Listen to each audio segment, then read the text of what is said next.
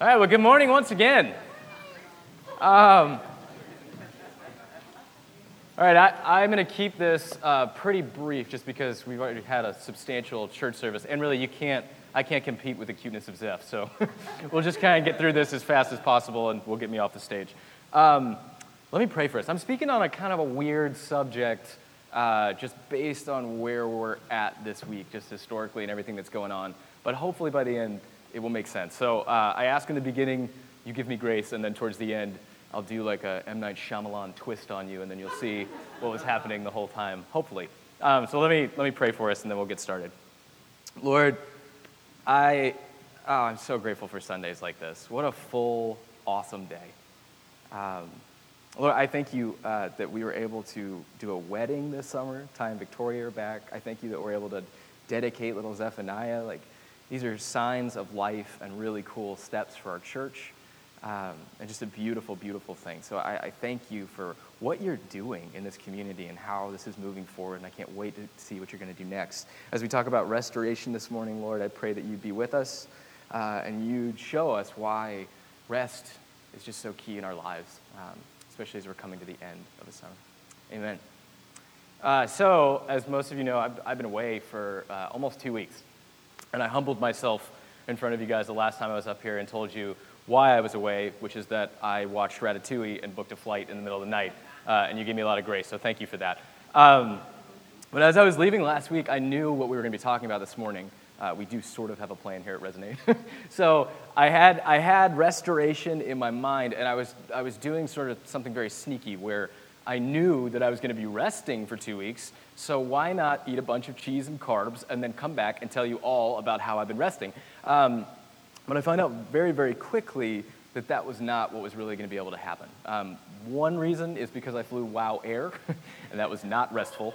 I literally uh, fell asleep in the seat weird and couldn't feel my left ear for a week. Um, the other reason is just so much stuff kept happening. We had like a lot of layovers, and every time I would check my phone, it seemed that there was another notification of something awful that was just going on in the world, just like hit after hit after hit. And so I began to panic uh, on my vacation about what I'm going to be sharing with because I can't possibly mix restoration in with what's going on. So I begin thinking and racking my brain like it's not going to work. I'm going to have to choose something different. I don't want to just do this because of that. And then I realized I'm not really resting, am I? I was thinking all the time. I was on a boat and I was thinking about you guys. You should feel very weirded out. um, but I kept thinking, what, what am I going to do? How am I going to share this? Uh, and then it occurred to me that rest may be the most important thing to actually talk about in a time like this. Uh, rest and restoration is exactly what Jesus is all about. It's exactly what God is all about. And we need restoration in times like this.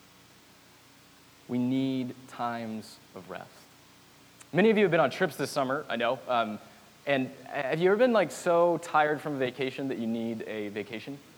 I woke up at four in the morning this morning, so it's like three in the afternoon for me. So I'm good right now. I'll crash in an hour. Um, but there's that feeling of like when you're on vacation and when you, uh, you, you have only so many days, right? It's the same feeling as like when you're at work you know that there are deadlines, and so you work really, really, really, really hard to get all that stuff done. You feel that pressure, and when we have times of rest and breaks, we're supposed to be able to use those times to not think about pressure or deadlines.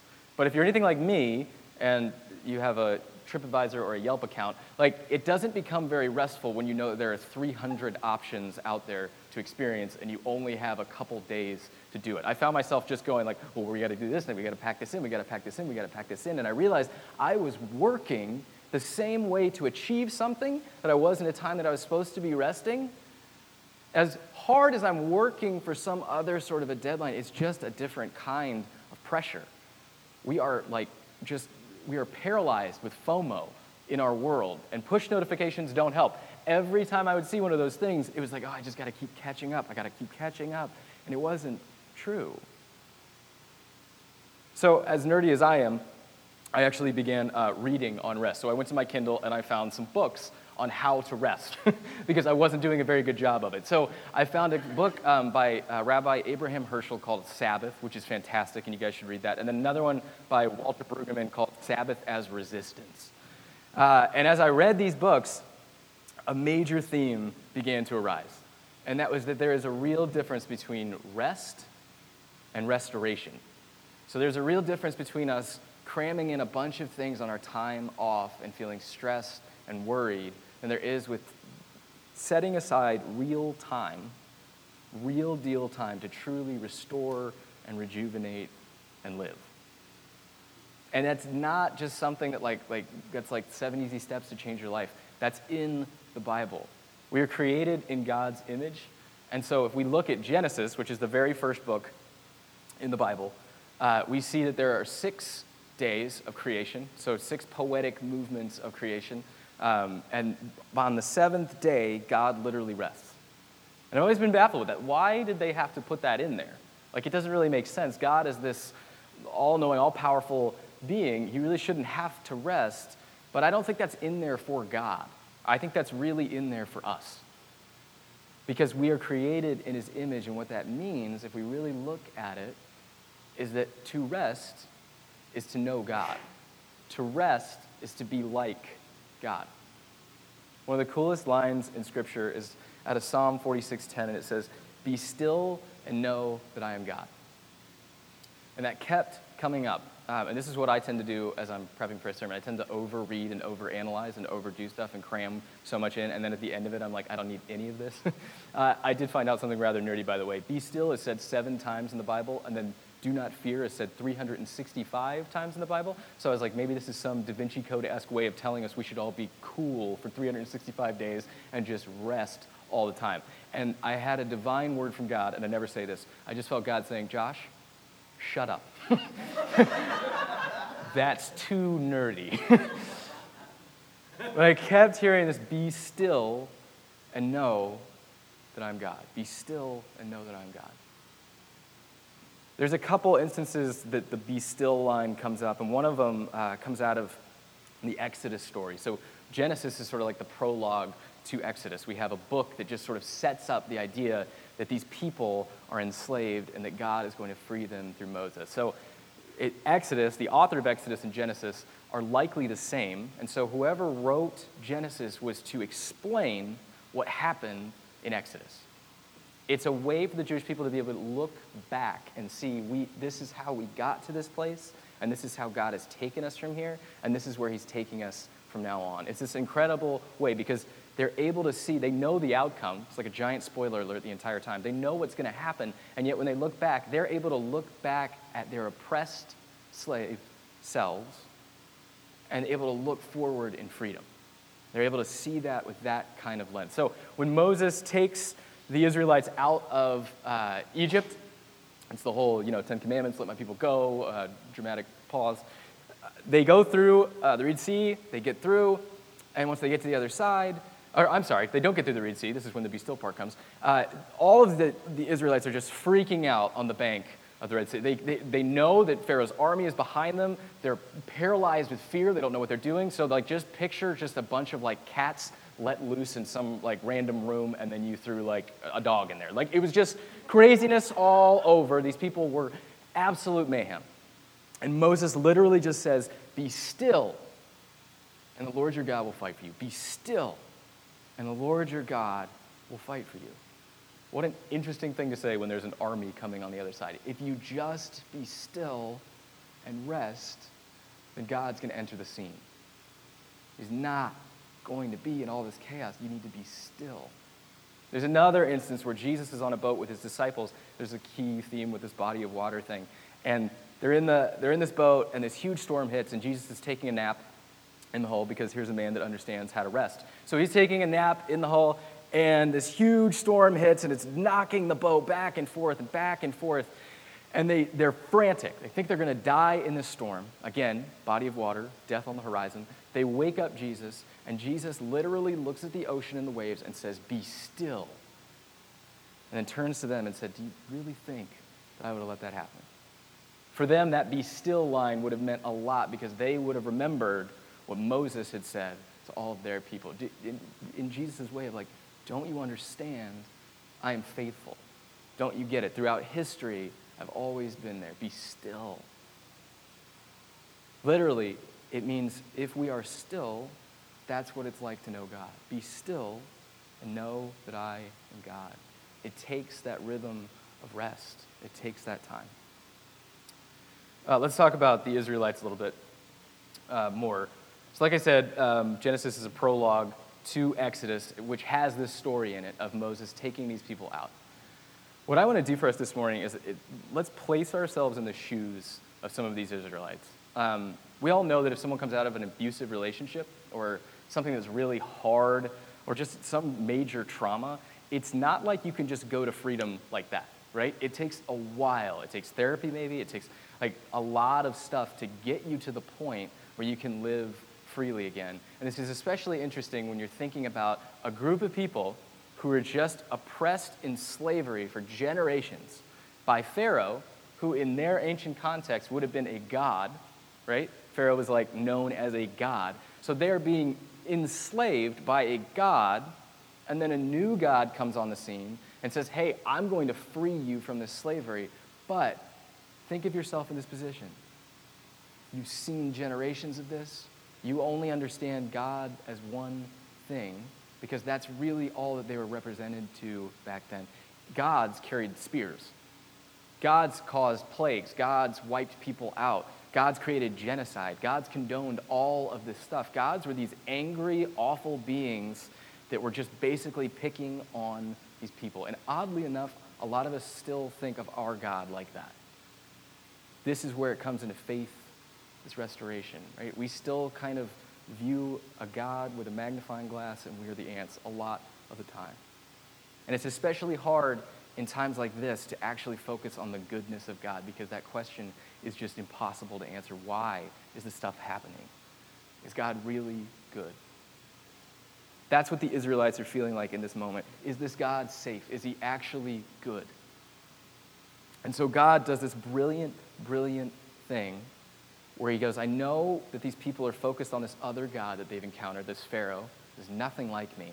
And I need to convince them and show them that I am not like that and that I'm a God that is based in love. And he does one key thing that is different than Pharaoh. Pharaoh had them working every single day of the week. In fact, when Moses comes into the scene and says, You need to let my people go, God's commanded it, Pharaoh doubles down on the workload. They would have, they'd be making these bricks that they would then make walls, pyramids, all this kind of different stuff out of, and they would be given straw at the beginning of the day to make these bricks. That was hard enough, right? But now, when Moses comes in and declares that they should be free, Pharaoh says, Take away the straw. Make them go get their straw now. That just doubled their day. So they are working a double day, seven days a week. It's enough to like kill you. And when they come out of Israel, God does something really, really unique and interesting. It's something that we need to pay attention to, and it harkens back to the creation cycle of the six movements or six days, and on the seventh, you rest. He gives them back their humanity when he hands them a day of rest. He says, No, for this day, your job is not to survive. Because that's not what humanity is about. That's not what I'm about. I'm, I do not want you to just survive, I want you to thrive. I want you to understand what it is to really enjoy this life. And to do that, you can't keep going. So he creates this stuff called manna. And manna is this, uh, literally, it, it rhymes with the Hebrew word for what is this? Which is hilarious because then, I mean, that just means the Israelites like came out one day and they're like, what is this? Uh, and God explains himself and he says, okay, listen, look, I know, like, they were actually complaining before this and saying, like, at least in Egypt, this is amazing. They were slaves, now they're free. And in this moment, because they're hungry, hangry, if you will, uh, they literally look at each other and they're like, at least in Egypt, we were able to meet, like, eat three square meals a day. Like, we were gathered around, we could eat as much as we wanted to. And here, there's no food. We should have died in Egypt. These are dramatic people. God says, Look, I'm going to give you food, I'm going to provide for you but only to the point what's enough? What's enough for that day? I am an abundant God. I'm going to give you what's enough. So he, he puts manna out, which is this bread, and they would go and collect. And here are his instructions to Moses. He said, Tell them to collect the manna six days out of the week. So every day for six days, they can collect, but they can't keep it overnight. Right? They have to collect just enough for one day, and that's going to be for six days out of the week. And on the seventh day, they're going to see that on the sixth day there was enough for two days. And I want to test them. I want, you to, I want you to tell them to do this and see if they do it right. And for a while they do. They get to six days, they rest on the seventh, and they see that on the seventh day there's always enough. Even though they're not out collecting, not out working, there's still enough. And they're able to rest. And you know what they're able to do on that day? They're able to hang out. They're able to talk to each other. They're able to converse. They're able to be human again. Because in these moments, they're not just working towards something. What they're doing is they're taking time out where they're not worried about survival, they're just worried about each other. It creates space. But that only lasts so long because these people have been through an extremely traumatic event. And so they begin wondering well, maybe God isn't going to always be there. How many of us have wondered that before? I, I, don't, I don't know if God is always going to be this good. Like, this is a really good spell, but like, I don't think God can always be this good. And so what they do is on the seventh day, they come out and they start collecting, and God is like, no, no, no, no, no, no, no. That's not what you do now. What you do is you rest. So he did something very brilliant, again, for these very dramatic people. He writes it down. so he sends Moses onto a mountain and he says, here are my, here are my 10 rules for living. These are 10 rules, and they're not meant to be scrutinized. They're, they're laws. What they're meant to do is to create an orderly, good system in which human beings can thrive. Some of them are very obvious, like do not murder. That's a good one to have written down, but I'm pretty sure that like we know that. But good, it's written down. Can we, do we have the Ten Commandments slide up there? Okay, so this is what blew my mind this week, uh, and I'm going to explain this. And this didn't get as nerdy as the last one. God didn't tell me to shut up, so I'm going to keep going on this. Um, we have Ten Commandments, right? Uh, let's look at the first three. It says, You shall have no other gods before me, you shall not make idols, you shall not take the name of the Lord your God in vain. So notice that those three are all about God, right? That's about what happens with God and us. Those are rules for us and God, how we're supposed to deal with God. Now we get to number four. Remember the Sabbath day to keep it holy. Number five, honor your father and your mother. Six, you shall not murder. Seven, you shall not commit adultery. Eight, you shall not steal. Nine, you shall not bear false witness against your neighbor. Got a little wordy there. Ten, you shall not covet. Now, what's really, really interesting about this is that five through ten, just like one through three, were all about how we're supposed to deal with God and us. Five through ten are all about how we're supposed to deal with each other. Honor your father and mother. So, this is the human aspect. This is how you're supposed to get along with each other. So, five through ten, us and us. 1 through 3, us and God. And there's one black sheep in here, which is number 4. And there's a reason that it is smack dab in the middle of these two things. And this, my friends, is why this rest thing is so important in these turbulent times. Because that law is a bridge that bridges the stuff that we're supposed to react to God with and the stuff that we're supposed to react to each other with. That commandment, keep the Sabbath day this day of rest, keep it holy, which is a very biblical way of saying don't let anybody mess with it. Keep it holy and set apart. This commandment bridges the two.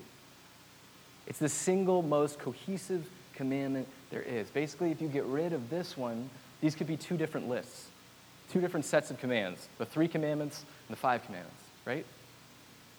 But with number four, we have a bridge. Because what God is saying is that this day that I want you to set apart, this day that I want you to rest and actually rest, not like try to achieve to rest, not like Instagram rest, but like actually rest. This day that is holy and set apart is what's going to bring these two together. Thy kingdom come, thy will be done on earth as it is in heaven. Give us this day our daily bread. You noticing the manna, our daily bread? Everything we need Lead us not into temptation. Thy kingdom come, thy will be done on earth as it is in heaven. And I truly tell you guys right now, if we are not resting, if we are not truly restoring, then we are not living in the kingdom as fully as we could. We have to take time out, and that's, a re- that's really good news. you guys need to take more breaks. that's good news. But it's really hard for us because a lot of us have built our lives in a certain way that we can't take that time. I understand that. Some of our schedules are so hectic, there's just no way. But I want to challenge us as we move from the summer into the fall, where things tend to cool down a little bit. Rebuild some of those areas in your life. Take time to pray, take time to rest. And let me tell you, the most restful things are always the things that you really don't want to do on your day off, like spend 15 minutes in prayer, go to church. All of that kind of stuff, that restorative stuff where you're spending time with God, is going to make us better humans. And when we're better humans, we're better neighbors. And that concept of neighbor is so crazy. As we were in Europe and the stuff was happening over here, the people, all of a sudden, we were like connoisseurs on America. Like, I, knew everything. So they're like, oh, can you believe what's going on? I was like, yeah, that's like 3,000 miles from where I live. Um, but it was our problem, not their problem. And then when Barcelona hit and we're there, all of a sudden, it's their problem and we're in the midst of it. And I realized, oh my God, like, this is what it means to have a neighbor. We're all neighbors. That, that word just literally means who you're in proximity with.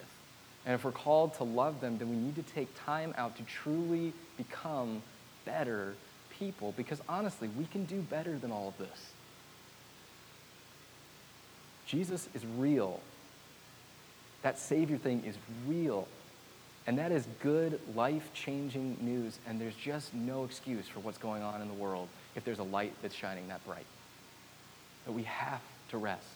We have to allow those two to come together. But to do that, we need to literally build our lives the right way. About a uh, year and a half, two years ago, uh, Chelsea and I needed a new table. And uh, we have this very small one bedroom apartment, and it's a very small little space. And everything that we were looking at was a little too big or a little too small, and money was really tight for us at this point. And so I said, hey, why don't I build a table? Terrible idea. I've never built anything in my life.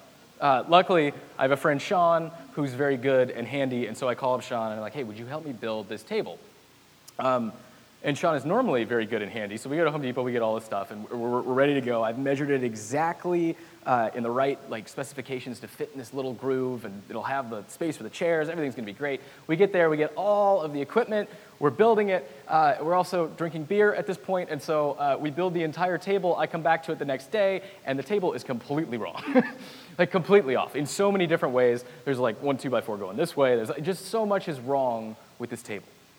And I realized, oh no, I'm going to have to do this alone, and I'm going to have to rebuild this whole table.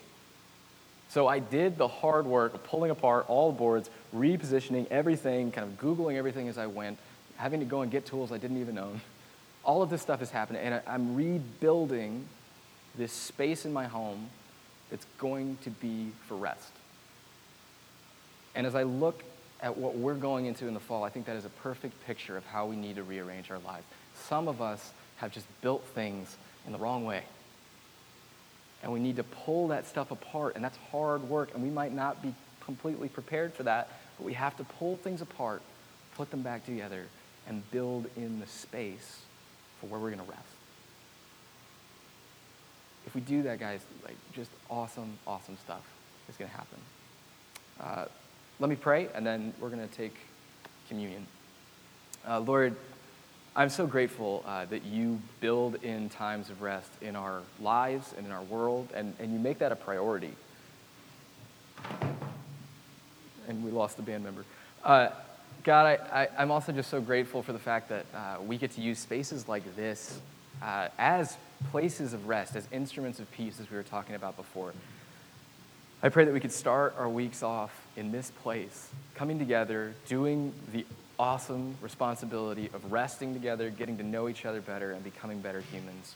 Uh, and I pray as we approach the communion table today, we could remember what you've done uh, and how you're constantly, constantly restoring and making everything new. Amen. So if you guys want to stand, um, and the front row can come up, you can just uh, take a big piece of challah and dip it in there and eat. Um, this is a perfect picture of how we're supposed to rest. There's a reason we use challah and not, I mean, I'm sorry for the gluten free people and not these wimpy little crackers. the challah is to represent God's abundance. Break off as big of a piece as you believe God's love is for you and dip it in there. That's the whole point behind rest, is to rest in the fact that there's abundance in God and that this is not a scarce meal over here. This is a big one. Uh, so come, grab a big piece of challah, dip it in the wine or the grape juice, experience communion. And if you would like to be generous this morning, this is your space to do that, as well as to drop any communication that you'd like to on those uh, community cards. So that's prayer requests, comments, uh, concerns about my table building uh, abilities, all of that can go in here. So, um, yeah, they're going to sing and we can come forward.